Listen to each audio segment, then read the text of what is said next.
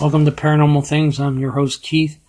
We're going to celebrate Ghost Stories, um, Season 4, Episode 7. Tiffany and uh, Tony Plana and uh, Morgan Brittany. They're all going to talk about their experiences with ghosts. In this book called the Satanic Bible, it felt almost like these hands were going to come out and grab you at any moment. No place felt safe in that room. So they do.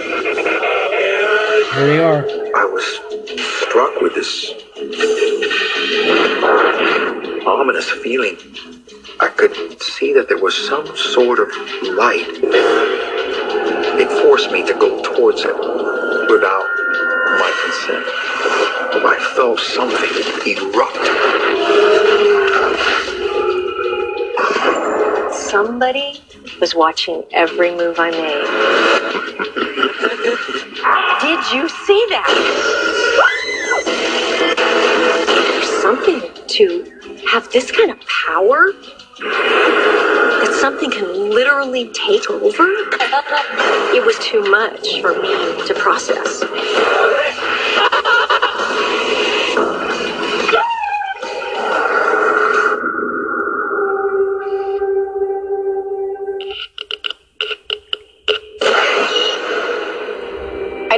That I would have an experience of my own. I was messing around in areas that I shouldn't have been messing around in. I haven't told this story to anyone. I don't even like talking about it. Even now, I'm like, oh, I know I'm not going to be able to sleep tonight, put it that way.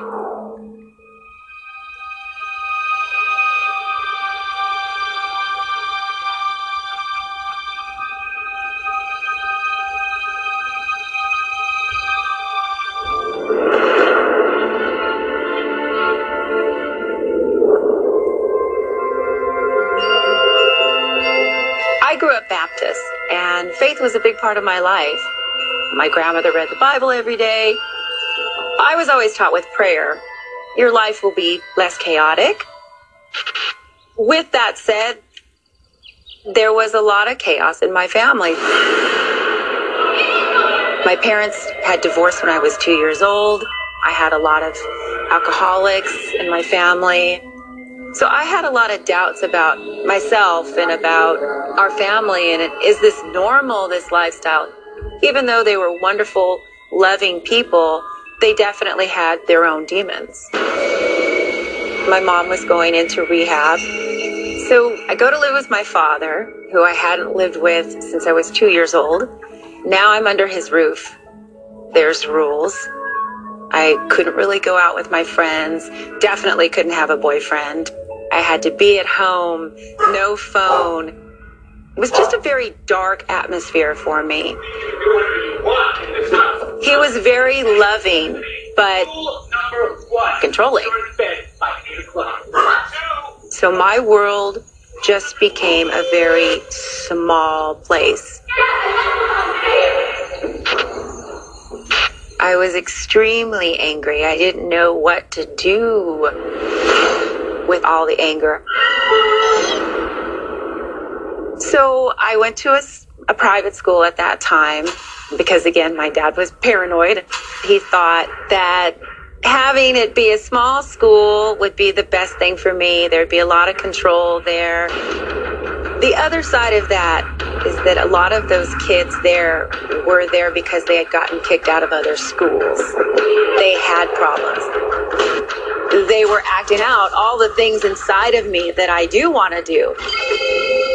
As we started our friendship, they started telling me about witchcraft and Ouija boards and being able to control people. That sounded very interesting to me at that time because I just really wanted to have control. I wanted to be as rebellious, and darkness seemed really cool at the time. Eventually, my dad became familiar with the faces at school, and he knew that I had a couple of girlfriends, and he started to kind of let me go to their house after school just for a couple of Gonna hours. get it. Gonna get it. One day, we were reading this book called the Satanic Bible. Reading about demons and warlocks and witches, how to cast spells and pray to the devil. I was drawn to it. As I had that book in my hand, I definitely felt like this is not a joke. Just like I believe the Bible, I believe that that book has power as well. We were reading this book and they were wanting to talk to spirits, all these witches and warlocks, and they're conjuring up these people. We call into the dark one. We call into the dark one. We call into the dark one. What? I heard something. All of a sudden, one person said she heard a voice in her ear. And then it just was like the room went like this. I definitely felt a darkness, a heaviness, a presence. It felt almost like these hands were going to come out and grab you at any moment.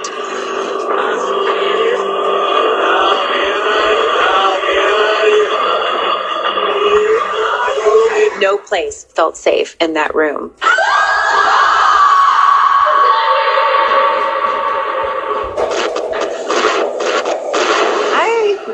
Very freaked out from that episode. Having this book around me scared me very badly.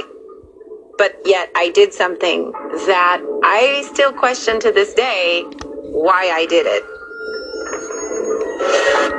I brought it home. Now I have the Satanic Bible. I bring it to my bedroom where I feel anger. And here I have this book that was in tune with my feelings. At night, I would get it out and I would read through it. Probably I read it for maybe four or five days straight. This one particular night, my dad and I had had a little scuff.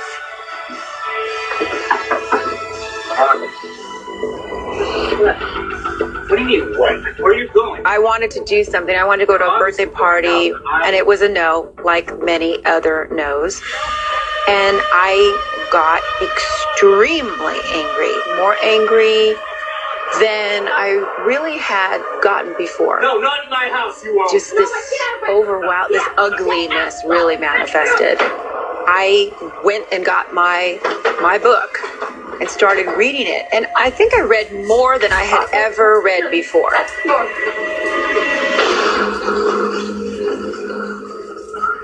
I went to bed. I was in bed maybe two hours. I'm laying there in my bed and I felt something breathing in my ear. And I thought it was my father. So I kind of went, Dad, stop. It's not funny. Stop.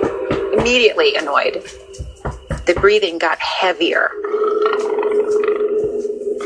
And I could feel the breath. Very, very warm. You know, kind of that sound.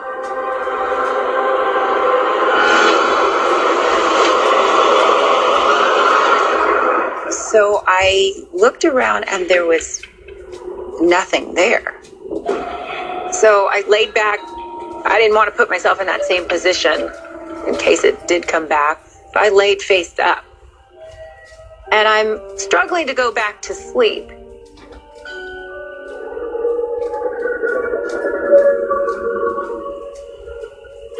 And it did it again. And third time, the breath was very strong, very moist and hot. It felt like an animal.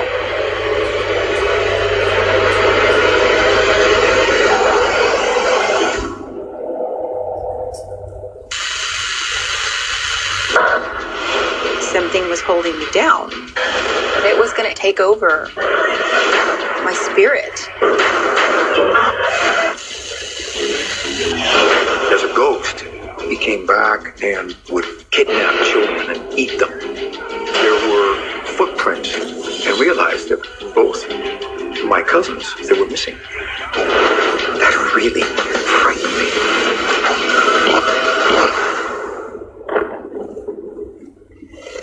Celebrity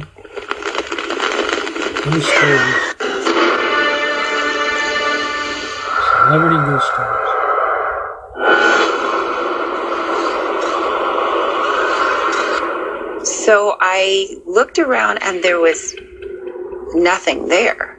I'm struggling to go back to sleep. And it did it again. And the third time, the breath was very strong, very moist and hot. It felt like an animal. And I looked over. This man standing on the side of my bed. Just this blank stare, these eyes that you could see almost right through them, almost like holes for eyes.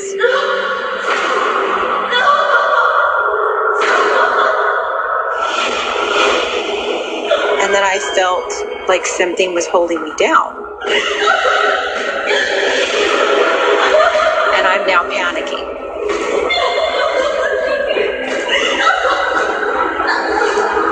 So I tried to scream and I couldn't. I was sure it was going to take over my my spirit. So I started praying and I could feel this presence get extremely angry. All I could do was just say, Please, God, I'm so sorry. I am so sorry. Whatever I've been messing with, it is real. Please help me.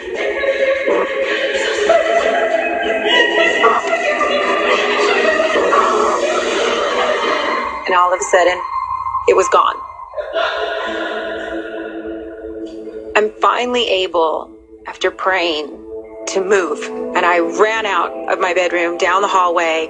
And right away, my dad heard my door open. So he kind of poked his head out and said, What's going on? Nothing. I said, Oh, nothing. I'm just thirsty.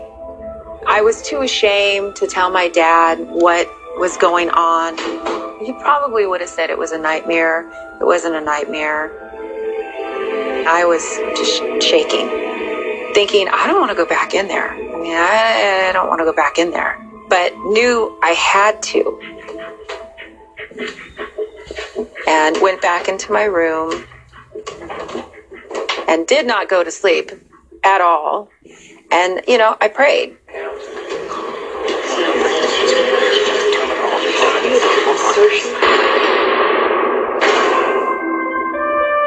I ended up throwing the book away. I didn't want to give it back to anybody. I didn't want them to have, I didn't want that experience to happen to anybody else, willing or not. It changed my life. As shameful as that is that I allowed something like that in my life, it made the other side so clear to me. And it opened up the door of compassion rather than anger.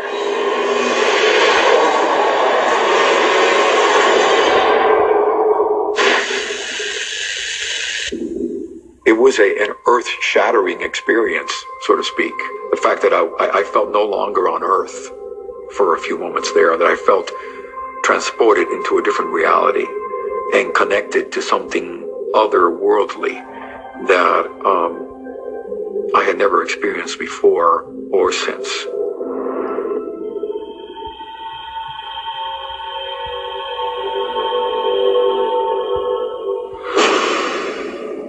I was born in Havana, Cuba, and it was the summer of 1960. I was only eight years old, and as we did every year, every summer, the family gathered all our belongings and we moved to the family farm and joined a lot of our cousins and their families there for a three month stay. After dinner, we would gather around the campfire and tell stories of the history of our family and how we got there to that farm. Some of these stories involved the folklore in that area.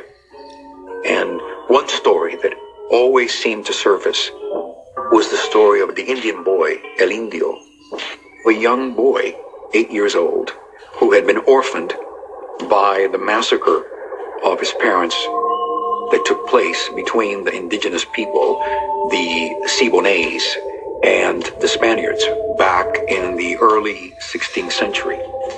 This little boy, he had run off into the woods to save himself and to survive had begun to eat some of the animals from some of the local farmers. And at some point, somebody saw him, shot him, and he was killed. And so the stories grew of this little boy that as a ghost, he came back and would not only eat animals, but sometimes kidnap children and eat them.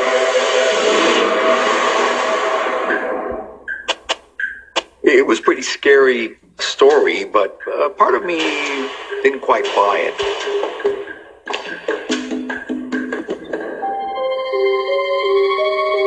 Particular night, the adults had gone to the nearest town of Cienfuegos. I had two older boy cousins, and we would stay in the same room together. We were getting ready for bed, and I remember since the adults were not there, the older cousins who were in charge, they made sure that all the shutters were locked, that the doors were uh, secured. My cousin seemed to fall asleep right away. I started to doze. About three in the morning, I was awakened by the shutters uh, rattling. And it didn't seem to make sense because we had taken such care to make sure that the shutters were closed. I looked around the room and realized that both cousins were not in their beds. They were missing. So I got up in the middle of the night. I noticed that the back door was open and was bouncing back and forth. Not only was the back door open, but the gate of the backyard was also open. I was struck with this ominous feeling. Who opened the shutters? Where are my cousins? I thought maybe they were trying to frighten me in some way. So I tried to see if I could expose their little hoax. Well, I decided to go out there and, and see if I could find them. And as soon as I left before. That's why the back gate, back listening at the same time. I was startled the remains of a pigeon whose neck had been broken. I thought, wow, my cousins are really going out of their way to try and scare me. I mean, they're actually killing a pigeon. All of a sudden, I heard voices coming from the bamboo grove. Young voices, like the voices of my cousins. I thought the best thing to do was to show them that I wasn't scared. So I mustered up my courage and I started walking down the path towards the bamboo grove where I heard these noises. As I got almost halfway there, there was another carcass. This beautiful rooster that had been butchered, sliced in half. That really Hello. No. Force me to go towards it without my consent.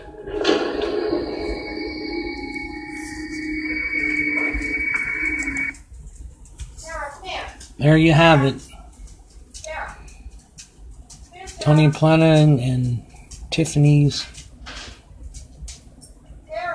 ghost stories. Till we meet again, sleep tight.